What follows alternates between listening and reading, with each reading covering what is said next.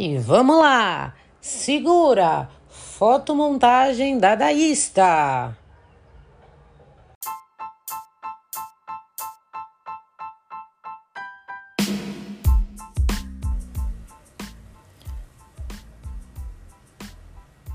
gente vai falar sobre a fotografia em diálogo com o dadaísmo, né?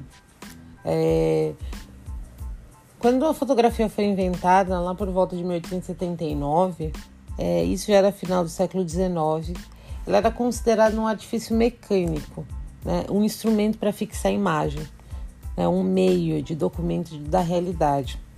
Então, até a primeira metade do século XX, os artistas questionavam as técnicas, né? E temas convencionados dessas academias de arte, né? Então, em muitos momentos, elas eram recusadas. Então, esse movimento inovador do dadaísmo e dos movimentos de vanguarda traz uma outra liberdade ao pensamento artístico, né? Não sei nem se é o pensamento artístico, talvez é o pensamento questionador. Então, quando a gente pensa que o movimento de vanguarda ele vem à frente de um tempo, à frente de um período, se a gente considerar o termo vanguarda, vanguarda é um termo que significa, é um termo francês, avant-garde, à frente, né? À frente da tropa, aquele cavalo que vai abrindo caminho, né? O cavaleiro que abre caminho. Então, por isso, até essa apropriação desse termo para esses movimentos artísticos. Se a gente pensar que os movimentos de vanguarda, eles eram considerados à frente do seu tempo, porque eles pensavam além da estética, além da forma, né, a da beleza, fica mais fácil a compreensão. Então, enquanto todo mundo estava preocupado só com o fator estético, vem a vanguarda trazendo à tona uma série de questões. Questões políticas, questões sociais, questões humanas, né? Então, esse movimento, ele foi, sim, ele impulsionou a geração de uma série de outros movimentos artísticos, né? E a fotografia passa a ser uma grande aliada dos movimentos de vanguarda, porque você pode ter a inserção, né, na fotografia, você pode intervir nela depois de pronta, e você tem uma reprodução mimética do real, porém você pode transformá-la a todo tempo, né? Então, a fotografia, ela gera novas formas e outros resultados, né, nas artes visuais.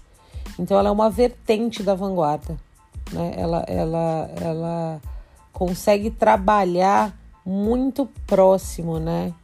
Então, se a gente pensar em termos técnicos, assim, lá por volta de 1915, né, que coincide bem com o período da Primeira Guerra Mundial, surge em Zurique um movimento artístico que recebeu o nome de dadaísmo. Então, eram artistas jovens de várias áreas, então da música, da literatura, das artes visuais. Eles se reúnem, né, com o desejo do quê? De libertar a arte dessa proposta fechada, negando essa tradição social e artística imposta, né? Então, existiam artistas envolvidos, nacionalistas envolvidos. Então, as questões eram muito abrangentes, né? Então, eles se opunham, né, esses movimentos desses países em guerra, e acabavam que eles eram exilados na Suíça. Então, vários adeptos desse movimento tinham como objetivo base, né, denunciar esses efeitos da guerra. E aí a necessidade, a funcionalidade dos objetos industriais e a negação das convenções sociais e políticas, né, da época.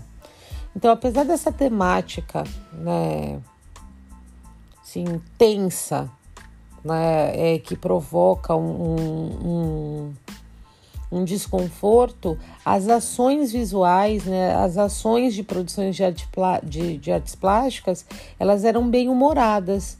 Elas eram engraçadas, né? Elas provocavam de alguma forma o humor do fruidor, né? De quem recebia isso, né? Então, em que momento a fotografia faz uma fusão com esse movimento dadaísta, né? A partir do momento que se usa recorte, utilizam as fotografias, usam revistas para colar em cima dessas fotografias e transformar de uma forma mais, não diria só lúdica, mas mais leve, né?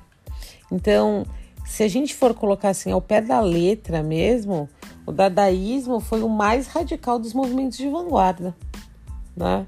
Então, vários movimentos de vanguarda anteriores negaram a estética convencional, né, de estilos que já existiam. Propunham novas estéticas, mas o dadaísmo tinha uma liberdade em relação aos valores pré-estabelecidos, que ele não só negou a arte do passado, como a arte moderna, e ele se absteve dessas regras estéticas, né? Então, tudo era muito livre, né? O processo da escolha da denominação do grupo, por exemplo, era irreverente. Eles se encontravam por acaso. Não tinha pré-estabelecido, né? Até o próprio nome, né? Eles abrem um dicionário francês e aparece o termo dada, que é cavalo de brinquedo, e aí eles adotam esse termo cavalo de brinquedo e isso passa a ser o dadaísmo, né? Então ele traz, o movimento dadaísta, ele traz pra gente uma reflexão sobre essa prisão, né, dos padrões estéticos. Ele traz essa liberdade, então ele rompe essas fronteiras lá com a Suíça e ele encontra adeptos em vários outros países, né? Principalmente na Alemanha, por conta de tantos protestos sociais. E aí, na década de 20, na década de 30, esses artistas plásticos começam a explorar a fotomontagem. Então, eles compõem, né, em cima de uma base de suporte de fotografia, né, fotografia original, eles inserem textos impressos, figuras, né? E o mais interessante, que é um espaço que é dado, que é uma outra abertura, que é uma mulher como protagonista, que é a Hannah Rock. Então ela é totalmente inspiradora, né? O emprego da técnica de colagem e pintura. Então a maioria das obras dela tem ligações entre a parte conservadora e a modernidade, o processo de industrialização. Então, o mais legal é poder ver essa produção tão livre e, ao mesmo tempo, uma mulher como protagonista, que também não era comum. Então, é interessante. Então, vejam Hannah Rock. É maravilhosa.